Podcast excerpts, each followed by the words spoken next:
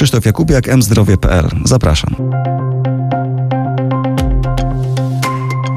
Witam na kolejnym podcaście mzdrowie.pl. Dzisiaj e, gościem jest pan profesor Jarosław Sławek, czyli najważniejszy w Polsce neurolog i będziemy rozmawiać e, o jednej z najważniejszych chorób e, neurologicznych, neurologicznych, czyli o migrenie. Witam panie profesorze. Witam państwa, witam pana redaktora. Panie profesorze, proszę powiedzieć, e, dlaczego migrena jest taka ważna? Jak już mówimy o, o tym, co jest najważniejsze, to wśród chorób neurologicznych migrena należy do najważniejszych z uwagi na to, że bardzo wiele osób cierpi na tę chorobę, chociaż my ją tak w potocznym życiu trochę ignorujemy, trochę sobie z niej robimy żarty, a to przecież jest bardzo poważne schorzenie, prawda? To jest bardzo poważne schorzenie, nie tylko dlatego, że dotyczy tak dużej populacji, bo to nawet 11% populacji ogólnej, jeżeli mówimy o bólach migrenowych w ogóle, prawda? Nie mówimy o migrenie bardzo nasilonej, częstej jak migrena przewlekła, tylko o migrenie w ogóle. Ale to tak czy owak jest to ogromna rzesza e, ludzi dotkniętych e, napadami e, migrenowego bólu głowy.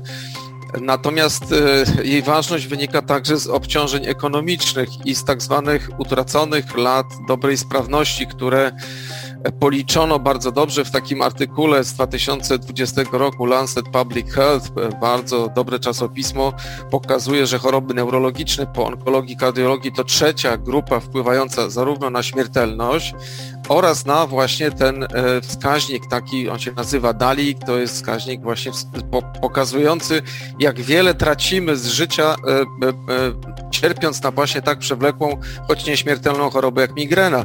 I trzy choroby właśnie, trzy obszary wymieniono w tym, w tym dokumencie jako te najważniejsze pod względem właśnie tych wskaźników, to, jest, to są udary, to są otępienia i właśnie bóle głowy.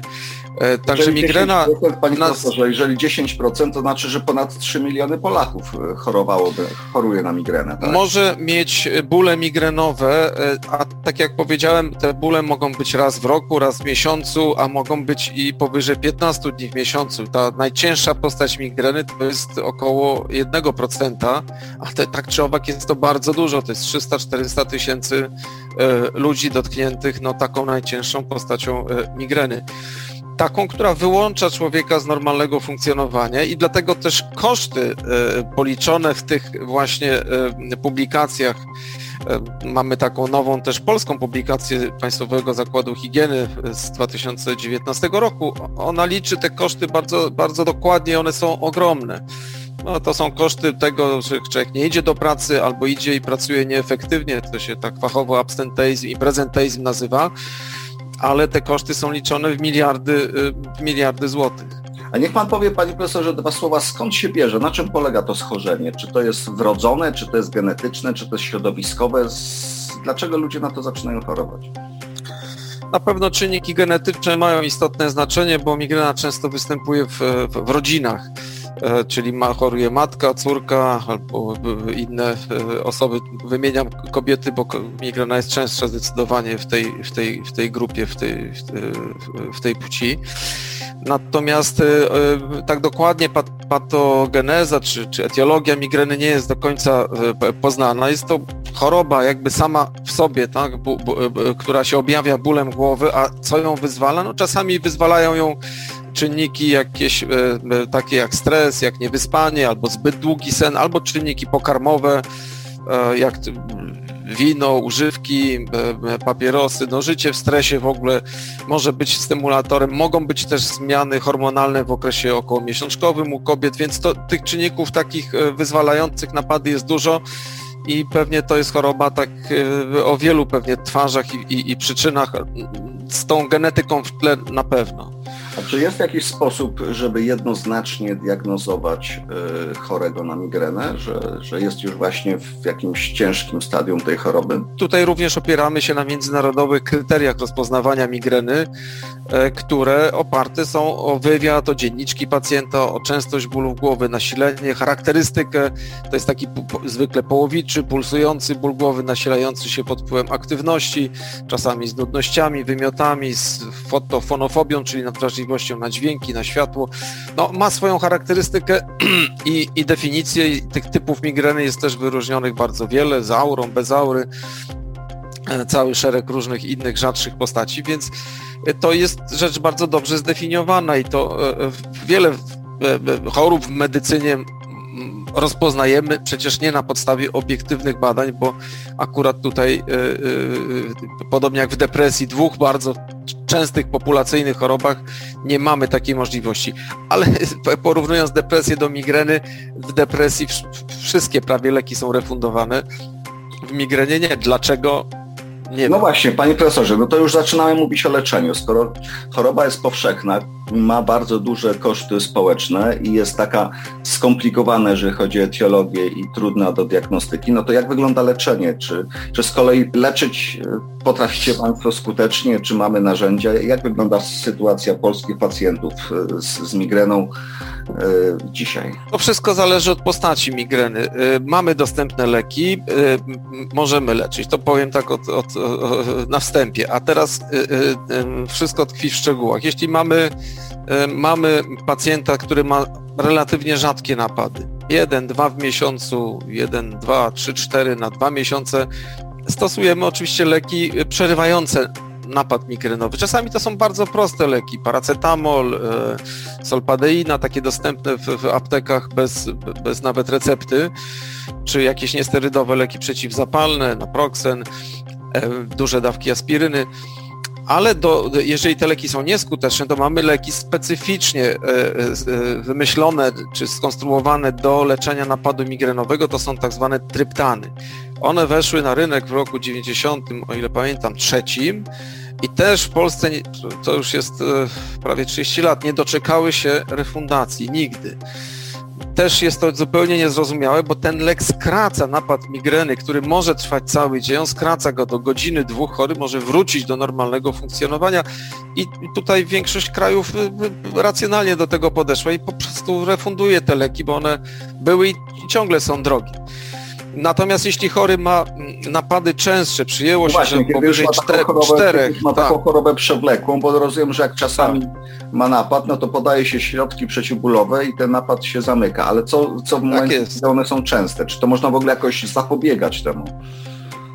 No właśnie, ta druga opcja leczenia to jest zapobieganie, czyli leczenie profilaktyczne. I tu stosujemy i mamy również dostępne leki e, doustne, które mm, mm, e, są jakby z pochodzenia lekami mm, przeciwpadaczkowymi. Przede wszystkim kwas walproinowy i topiramat to są takie dwa leki, które, które najczęściej stosujemy w profilaktyce właśnie napadów migrenowych, wtedy, kiedy ich jest więcej niż 4 w miesiącu. To tak arbitralnie to przyjęto, ale jest to też racjonalne, no bo 4 w miesiącu, 4 dni, 4-5 dni, no to już jest coś, co, co dokucza pacjentowi. E, i, i powinniśmy jakoś tutaj zadziałać. Mamy jeszcze propranolol, mamy flunaryzynę, no troszkę tych leków e, do tego leczenia e, prewencyjnego jest. Celem tego leczenia jest po prostu zmniejszenie częstości i nasilenia bólów głowy w perspektywie kilku miesięcy. No, czasami chorzy biorą te leki dłużej z uwagi na różne działania niepożądane, nie, no niestety często też odstawiają E, te leki i to jest też, to był również jakby motyw poszukiwania leków skuteczniejszych i bardziej bezpiecznych, takich, które nie dają działań niepożądanych. No i tutaj mamy e, e, prawdziwe przełomy, można powiedzieć, w ostatnich latach.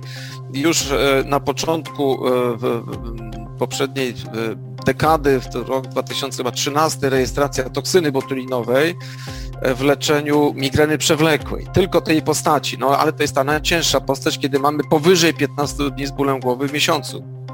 Toksyna botulinowa jest też w wielu krajach E, refundowana. Podaje się tutaj iniekcję w obrębie głowy w, w 35 punktach co 3 miesiące i rzeczywiście jest to bardzo skuteczne.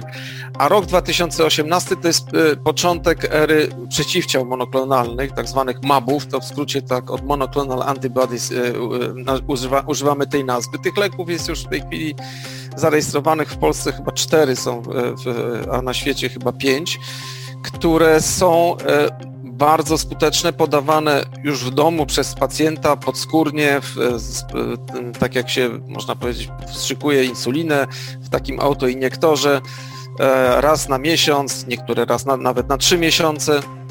I to są leki, które mają E, e, których celem jest takie białko CGRP, które jest kluczowe w, w, rozwoju bólu migrenowego. Tak jak powiedziałem, nie znamy przyczyny migreny, ale wiemy mniej więcej jaka jest kaskada takich zdarzeń biochemicznych e, w, w, w mózgu pacjentów, które prowadzą do rozwoju tego bólu. I wyłączenie tej, wyjęcie tej jednej cegiełki, tego jednego klocka domina powoduje, że, że ten jakby ciąg zdarzeń się przerywa i dochodzi do, do, do, do przerwania i do zapobiegania zabiegnięcia, bo to jest też leczenie profilaktyczne e, e, rozwojowi bólu, bólu głowy. I te wszystkie leki są skupione właśnie na to, te przeciwciała eliminują to białko CGRP albo receptor dla tego białka i, no i są bardzo skuteczne w badaniach klinicznych y, bardzo bezpieczne też przy długotrwałym podawaniu. Nie obserwowano istotnych działań niepożądanych, a przy długotrwałym podawaniu obserwowano redukcję nawet bólu głowy do zera u, u jednej czwartej chorych. To, to jest nie, niewiarygodne zupełnie. No to można świetne, ale rozumiem, że te leki, czy te leki są dostępne dla polskich pacjentów? Znaczy w takim sensie rozumiem, że one są zarejestrowane, więc można je kupić, natomiast y, y, pan wspominał, że nie, nie ma refundacji, tak?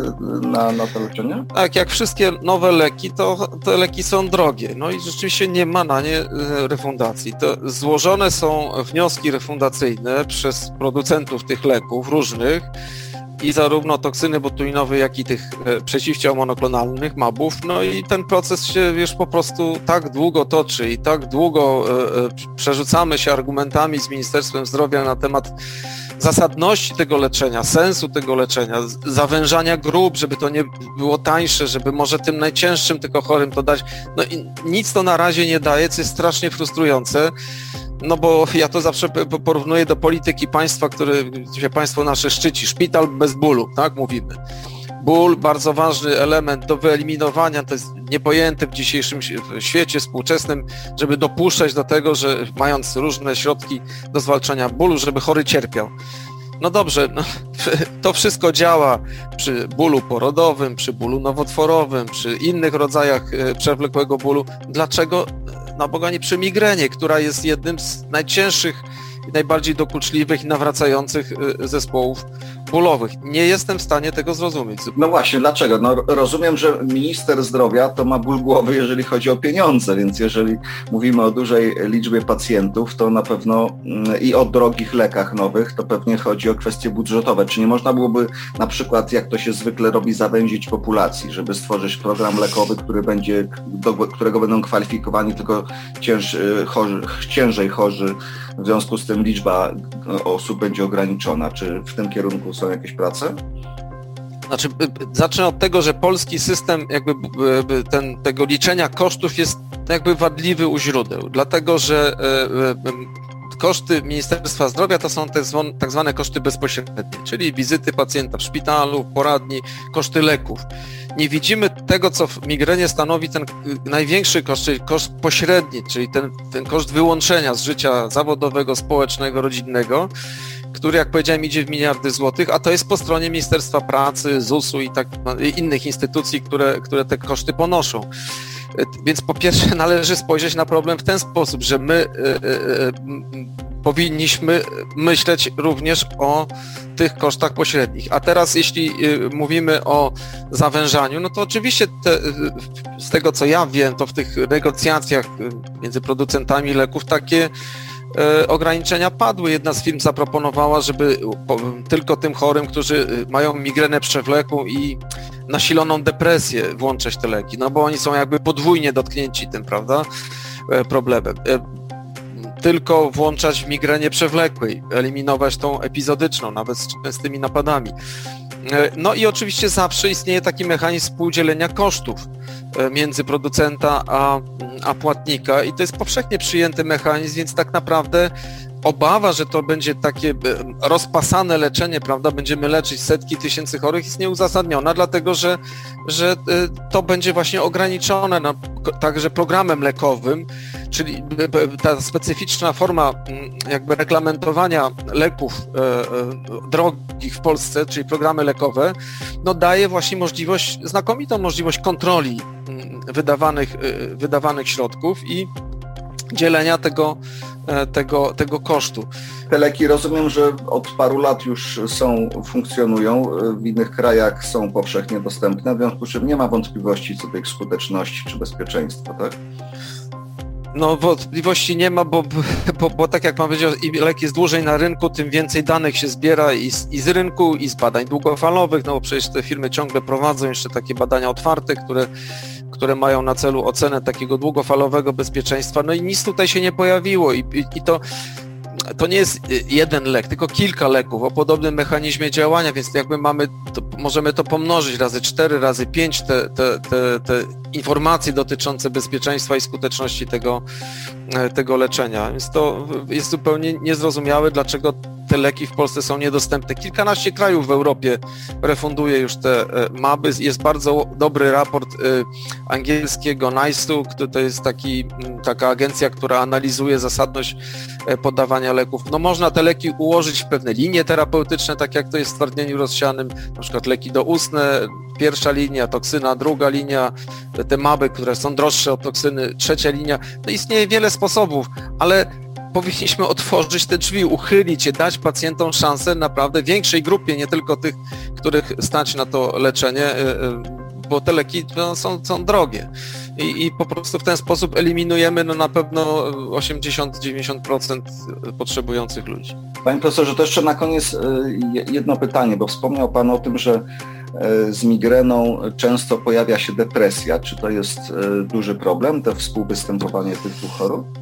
E, to dotyczy głównie migreny przewlekłej, czyli tej, która daje te, te bardzo częste, po, po, powyżej połowy miesiąca e, e, bóle głowy, co zresztą trudno sobie wyobrazić, że, żeby nie rodziło depresji, bo to wyłącza człowieka z życia, to, to, to jeszcze taki stan musi być co najmniej 3 miesiące trwać, żeby postawić to rozpoznanie migreny przewlekłej.